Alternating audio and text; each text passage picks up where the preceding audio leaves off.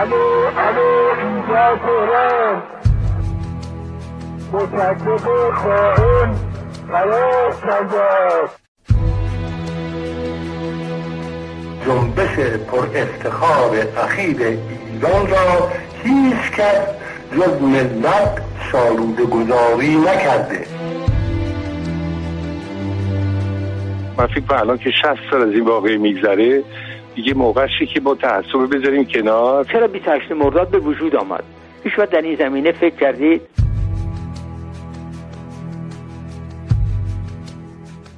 سقوط.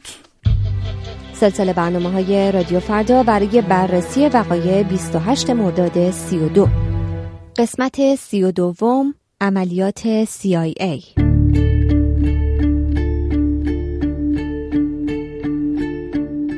بخش پیشین شنیدیم که ایالات متحده در دوره زمامداری دوایت آیزنهاور به نقشه بریتانیا برای سرنگون کردن محمد مصدق پیوست.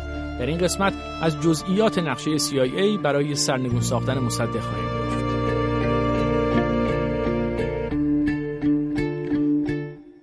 مصدق در ماهای پایانی نخست وزیریش در عرصه سیاست داخلی ایران دشمنان زیادی داشت. او در این زمان نه تنها حمایت برخی از بنیانگذاران جبهه ملی را از دست داده بود، بلکه روحانی سرشناس پایتخت آیت الله ابوالقاسم کاشانی نیز رو در رویش ایستاده بود. اما سازماندهی این دشمنی های پراکنده برای به زیر کشیدن قهرمان جنبش ملی کردن نفت کار آسانی به نظر نمی رسید مأموران CIA برای چنین مأموریت به ظاهر غیر ممکنی چه راهی را دنبال می کردند و اصولا چقدر از جزئیات عملیات مخفیانه CIA علیه مصدق اطلاعات موثق در دست است؟ مالکوم برن مدیر تحقیقات آرشیو امنیت ملی آمریکا از جمله پژوهشگرانی است که در انتشار اسناد محرمانه CIA درباره وقایع 28 مرداد نقش داشته و درخواست‌های مکرر او و سازمانش موجب شد تا سال گذشته CIA برای نخستین بار در تاریخ دست داشتن در وقایع سال 32 را تایید کند. او در پاسخ به این سوال که امروز تا چه مقدار اطلاعات موثق درباره عملیات مخفی CIA وجود دارد می‌گوید من اعتقاد دارم که ما امروز اطلاعات خوبی داریم. به ویژه اگر با اقدامات مشابه CIA در دیگر نقاط جهان مقایسه کنیم، می‌بینیم که اطلاعات زیادی در دست داریم.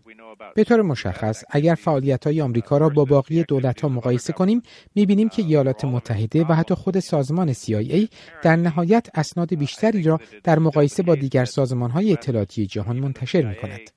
CIA این اسناد را به راحتی منتشر نمی کند و عموما نتیجه فشار افکار عمومی است. اما به هر روی میزان قابل توجهی اطلاعات در این زمینه منتشر شده.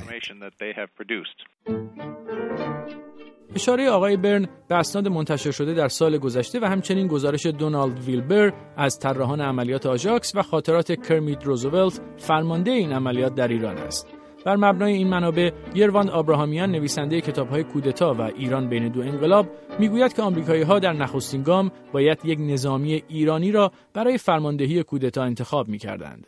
در این زمان فضلالله زاهدی هرچند که لباس نظامی را از تن به درآورده بود و سناتور مجلس منحل شده سنا محسوب می‌شد اما یکی از منتقدین سرسخت مصدق نیز بود و در محافل سیاسی تهران کم نبودند. کسانی که معتقد بودند او عزمش را جزم کرده که نخست وزیر شود.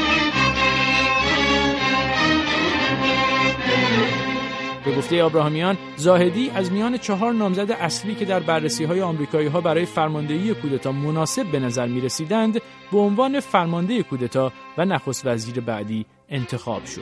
گام بعدی ساختار این کودتا بود که موجب شد بار دیگر پای بریتانیایی ها به ماجرا باز شود. ابراهامیان می‌گوید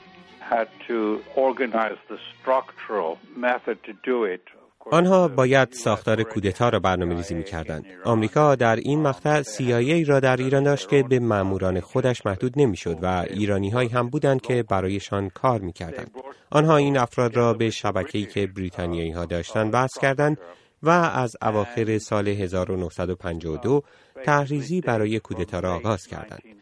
آنها باید افسران تانک را در پادگان تهران به خدمت می گرفتند و با استخدام این افراد در زمان کودتا دست کم چهل افسر تانک در اختیار CIA بود که حاضر بودند در حمایت از شاه به خیابان بیایند. هرچند که بخش نظامی مهمترین قسمت کودتا بود اما این نقشه تنها به جنبه نظامی کودتا خلاصه نمی‌شد. به گفته یروان آبراهامیان بخش غیر نظامی عملیات CIA شامل اقداماتی بودند با هدف بی‌ثبات کردن دولت مصدق. اقداماتی مانند ترور و آدم ربایی که شاخصترین آنها بودن و قتل سرتیب افشارتوس رئیس شهربانی مصدق بود. این مورخ ساکن نیویورک در تشریح دیگر اقدامات CIA برای تضعیف دولت مصدق می‌گوید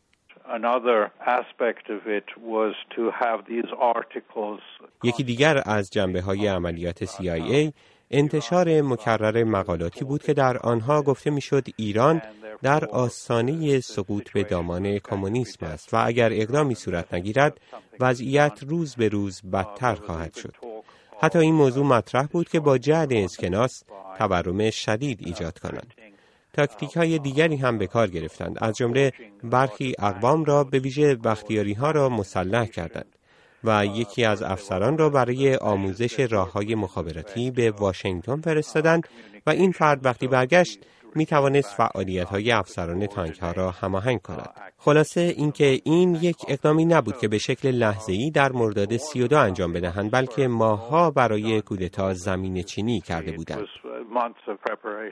و علاوه بر همه این اقدامات که به شکل کاملا حساب شده از سوی CIA و دوستان ایرانی بریتانیا به شکل کاملا مخفیانه انجام می‌شد در عرصه بین المللی نیز دولت های آمریکا و بریتانیا به اقداماتی دست می‌زدند که عملا نتیجه جز تضعیف دولت مصدق نداشت. مجید تفرشی مورخ ساکن لندن بخشی از این اقدامات را چنین شرح می‌دهد. فعالیت های دولت های بریتانیا و ایالات متحده رو در ماهای پایانی حکومت مصدق که منجر به 28 مرداد شد رو بعد تو چند جنبه راجعش صحبت کرد.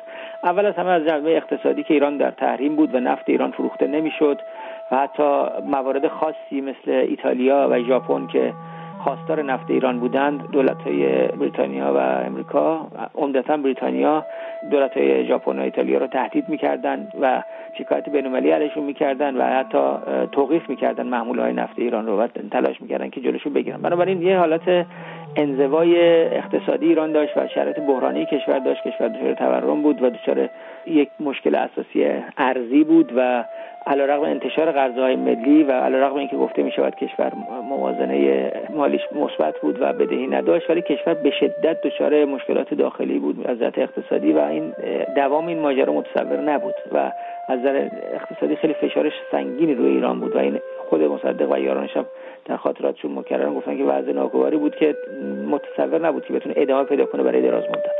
دولت بریتانیا بعد از نهم اسفند وقتی تغییر می‌کنه و همزمان با اون دولت امریکا در واقع یک کمپین بین المللی در بین کشورهای متحد خودشون ایجاد می‌کنن به خصوص بین چرچیل و آیزنهاور رهبران جدید بریتانیا و امریکا که نشون بدن مسئله ایران فقط مسئله نفت نیست. و اگر ماجرای مصدق و نفت حل و فصل نشه در ایران خطر نفوذ کمونیسم به ایران و رسیدن به آبهای گرم جهان از طریق خلیج فارس اون برنامه که همیشه راجع صحبت میشه که روسا مورد علاقهشون هست انجام میشه.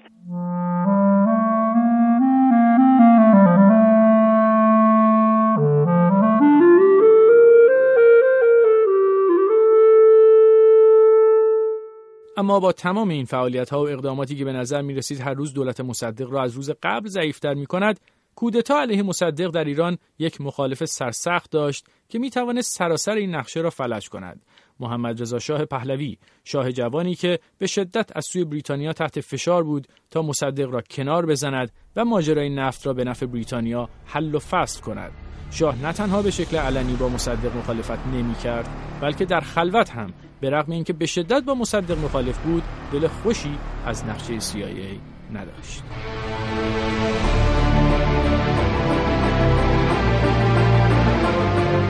در قسمت بعدی سقوط خواهیم شنید که چگونه بریتانیا و آمریکا شاه را با خود همراه کردند و در جریان یک موقعیت کاملا استثنایی و البته سوال برانگیز مقدمات وقایع 25 مرداد و صدور فرمان برکناری مصدق را پدید آوردند.